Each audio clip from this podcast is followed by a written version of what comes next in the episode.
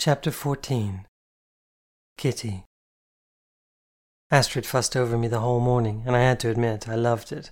As embarrassed as I was about the previous evening, it meant so much to have her there. Ordering me not to apologize was hard, though. I earned myself another stroke of the tawse before she left. She offered to postpone giving it to me, but the prospect of having to wait felt worse, and on reflection, I wanted the feeling of release that I knew would follow. She insisted on making sure I was all right first, so held off until she was confident to leave and go to brunch. That was when she turned up my CD player, had me bend over my desk, and gave me two blistering strokes across the backside. I managed not to scream the house down, but only just. I cried for a while after, letting go the night before. She held me and stroked my hair.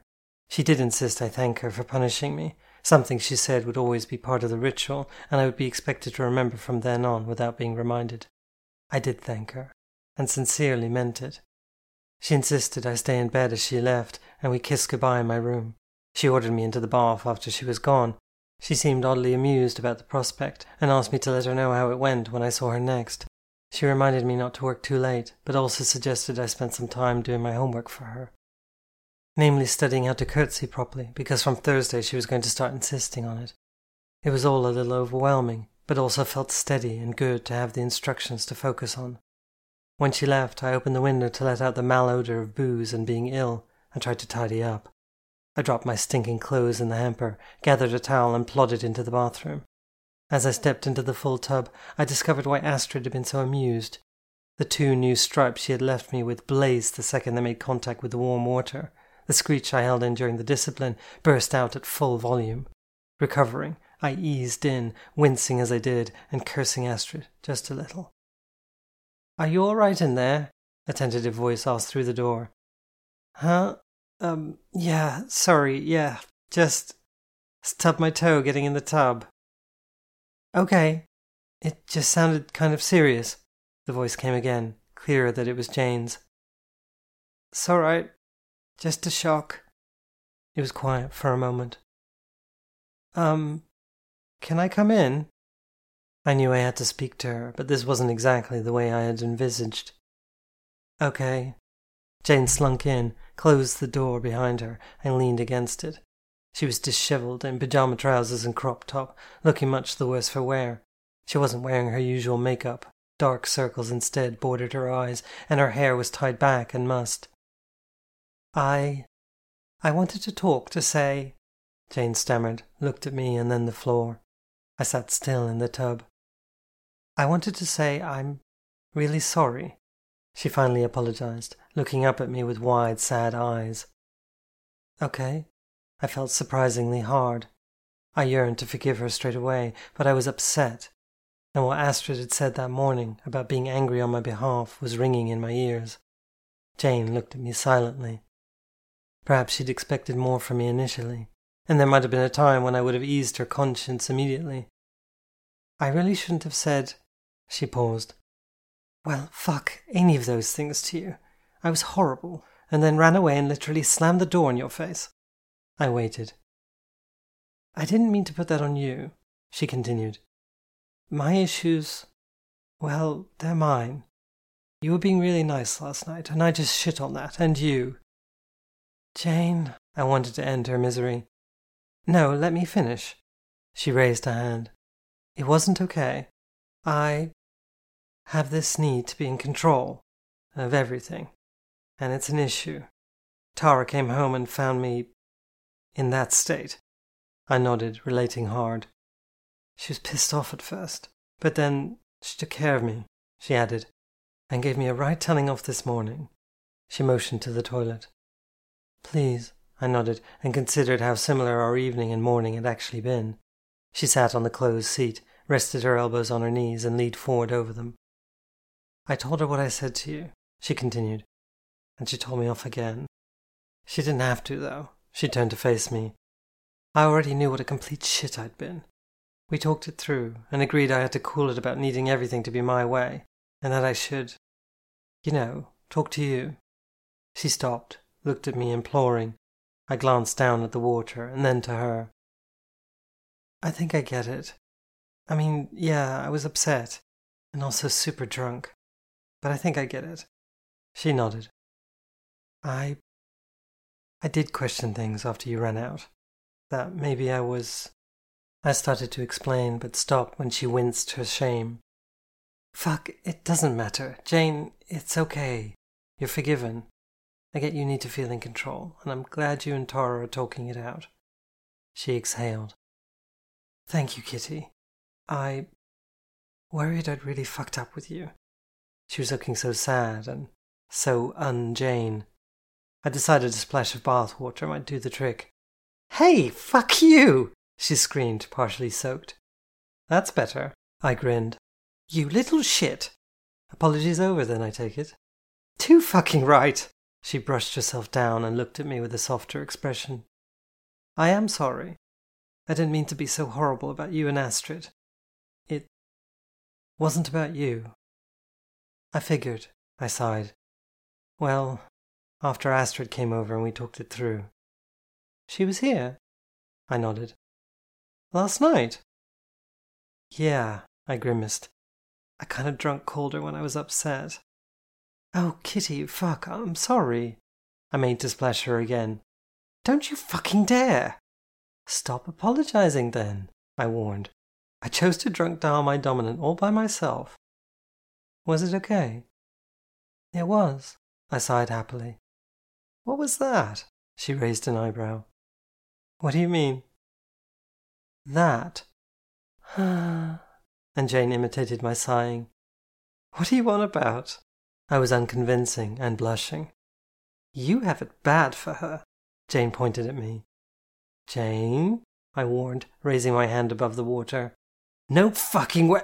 She was cut off by another wave of bath water, which led to another screech from her and a series of expletives. Jane was sputtering as she punched my arm in retaliation, and there was more laughing before I kicked her out of the bathroom. By the time I walked out by way of the newly cleaned kitchen, I could smell freshly made toast and eggs.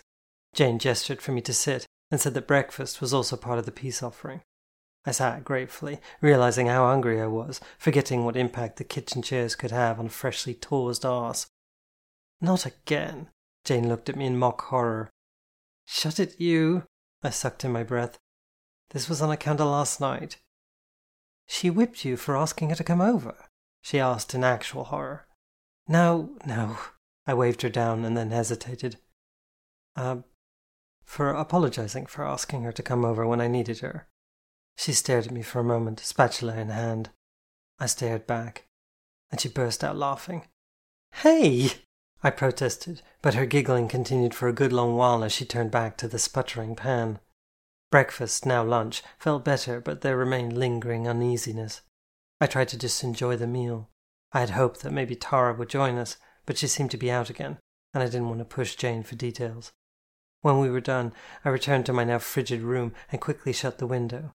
I looked at the ever present pile on my desk, and the anxiety of the presentation crashed down on me from on high. I had pretty much lost an entire day with my drunken escapade. The prospect of the presentation became overwhelming. I tried to calm down. I can do this. I'm going to be all right. You're fine, I said to myself. You're way ahead. It's going to be great. It already kind of is and even if you left it now, it would be all right. But all right wasn't good enough. I had to blow them away.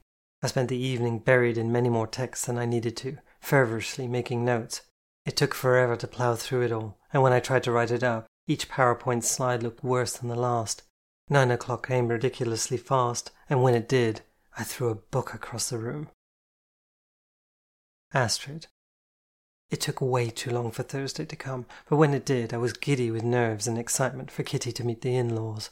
I told Jen at brunch to make sure everyone played nice. She promised she would, and offered to talk with Kitty too, which I very much appreciated. Saturday night had been intense. Kitty had called Sunday evening to be cheeky about the bath surprise. Despite her humour, she seemed out of sorts on the call, and I worried perhaps she was having second thoughts about everything. She promised she wasn't, but it only made me more certain I wanted her to have more contact with others in the community, so she had plenty of perspective as she figured this out for herself. Kitty asked what to wear to dinner. I had promised again it wasn't a formal affair and didn't require anything special. I told her that I, on the other hand, tended to dress for dinner, but that was me, and no one else did, except maybe Jen. Her idea of dressing for dinner was a neckline that plunged more, not less, but she almost always wore a suit, which she insisted demonstrated her respect for the occasion. When Kitty arrived at my door, she was in her usual t shirt and blue jeans, covered by a warm coat at least, carrying a bottle and a bouquet of mixed autumn flowers. She curtsied beautifully. How lovely, and good evening, girl, I appreciated. For me? Yes, miss, she replied with a kiss on my cheek and handed them to me. The wine's non alcoholic, though, after the other night. Probably for the best, I smiled, because if you're sober, I can take advantage of you after dinner. She smiled tightly. Is everything all right? I asked, but was interrupted by Jen's appearance at the top of the stairs. Oi, oi, down there, she called. Time for grub. Get your queer asses up here. I sighed at Kitty. Kitty smiled softer and led the way up. I locked the door and joined them as Jen was introducing herself. I've heard so much about you. Likewise. Kitty shook her hand, and I thought I noticed the beginnings of a bob to curtsy, but she stopped herself. Wow, that was really drilled into her at some point. I had to remember to ask her about it, as well as how her studies had gone. Ooh, Jen exclaimed, clearly having spotted the near curtsy too. What a polite girl! You have trained her well, Astrid. Some of it was factory installed, I admitted. We're still working out all the details. Kitty blushed, the sweet dear, and I linked arms with her as we walked over to the hearth, our name for the house where most of the queers in law lived, Caroline, David, and Lilith are there, I explained to Kitty as we walked. Jen has her own place, like I do, and George, well, he comes and goes. Jen nodded her agreement, and we walked up to the front door and knocked. Everyone here is kinky or kink friendly, I told Kitty. They know who you are and who you are to me. She smiled nervously. I really had to remember this was probably overwhelming. I had been nervous to meet her family too. The door was opened by Lilith, our little sibling, considered the youngest of us in that we all sort of took her under our wing. She was newly of the co op, having arrived a few months prior. Lilith was a fierce, goth punk dyke who took absolutely no shit from anyone. She'd been living rough when Caroline and David took her in, like they had so many others. We thought of those two as our collective mum and dad. Caroline was a trans woman who came out two decades prior, in a time when that was even harder. Her history was painted on her beautiful face in hard lines, and we just celebrated her 55th birthday. David was a bear through and through, big, sweet, and kind. A trans man, five years younger than Caroline, David transitioned earlier in life as well. If you needed the comfort of being wrapped in a hug of unconditional love, you went to David.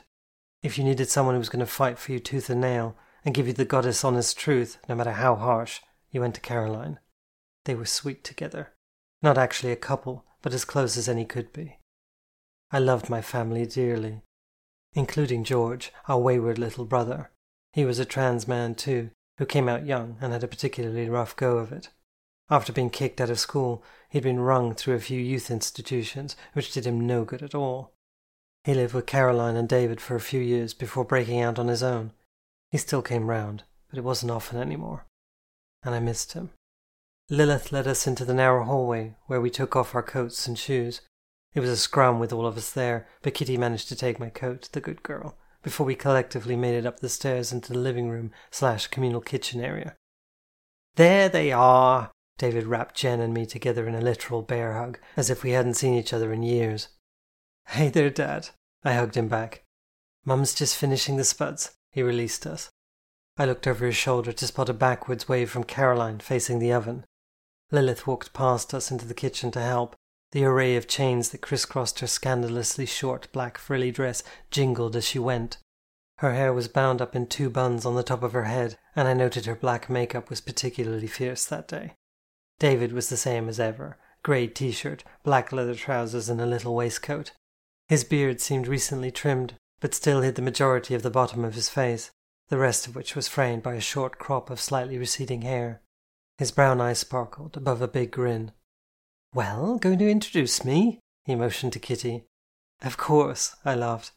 David, this is my girl Kitty. Kitty shook David's hand, and this time she did curtsy before wincing. Hi, sorry, I don't know why I keep doing that. Not sure what you mean, but it's adorable, David replied amiably. But honestly, we don't stand much on ceremony here unless it's a formal occasion, so do you mind if I greet you properly? David spread his arms and cocked his head to one side with a broad smile. Kitty laughed and went in for a hug that entirely enveloped her relatively slight frame before being lifted off the ground a little. This is for you. Kitty offered the bottle breathlessly when she had come down.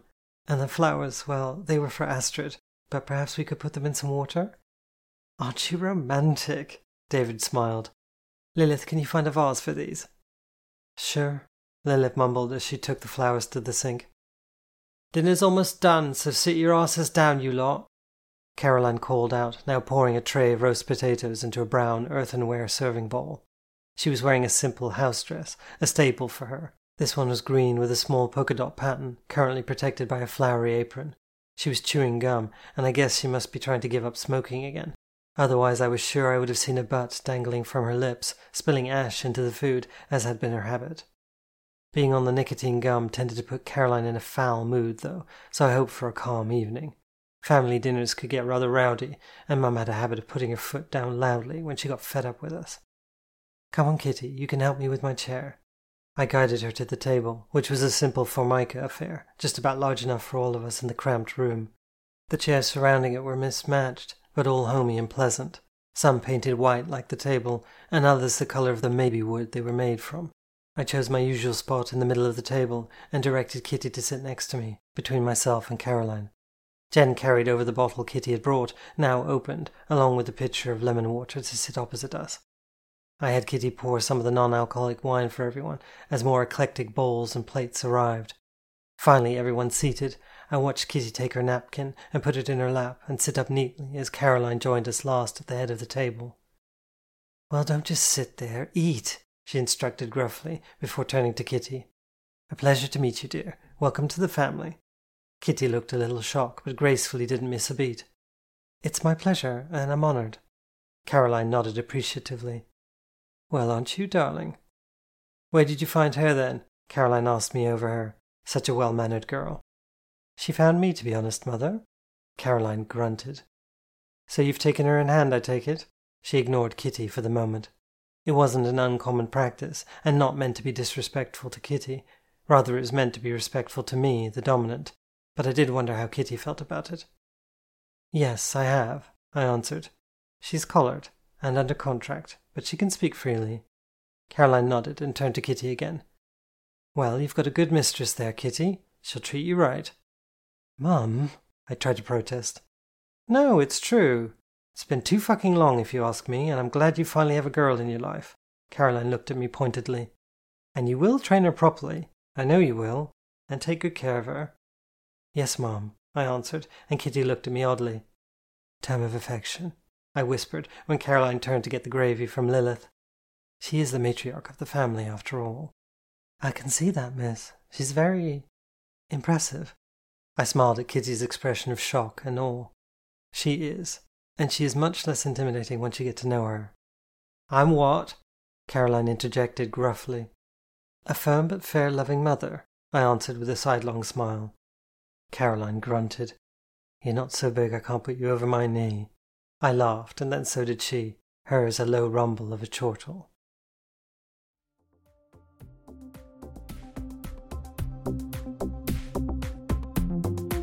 Where It All Started is written by J. Allison Baird and illustrated by S. M. Shifflett. You can read this chapter at whereitallstartednovel.com and see the illustrations there. A new chapter is released every week on the website and through the podcast.